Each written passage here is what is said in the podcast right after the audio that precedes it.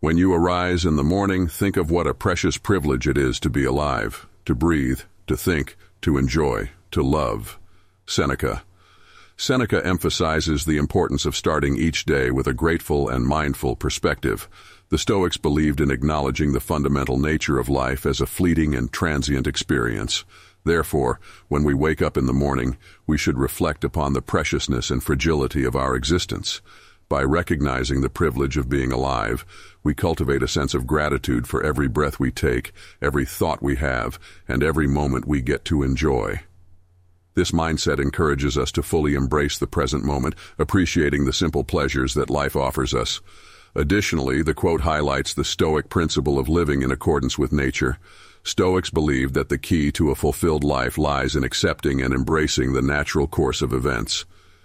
By understanding and accepting the impermanence of life, we can find solace, peace, and contentment in the present moment.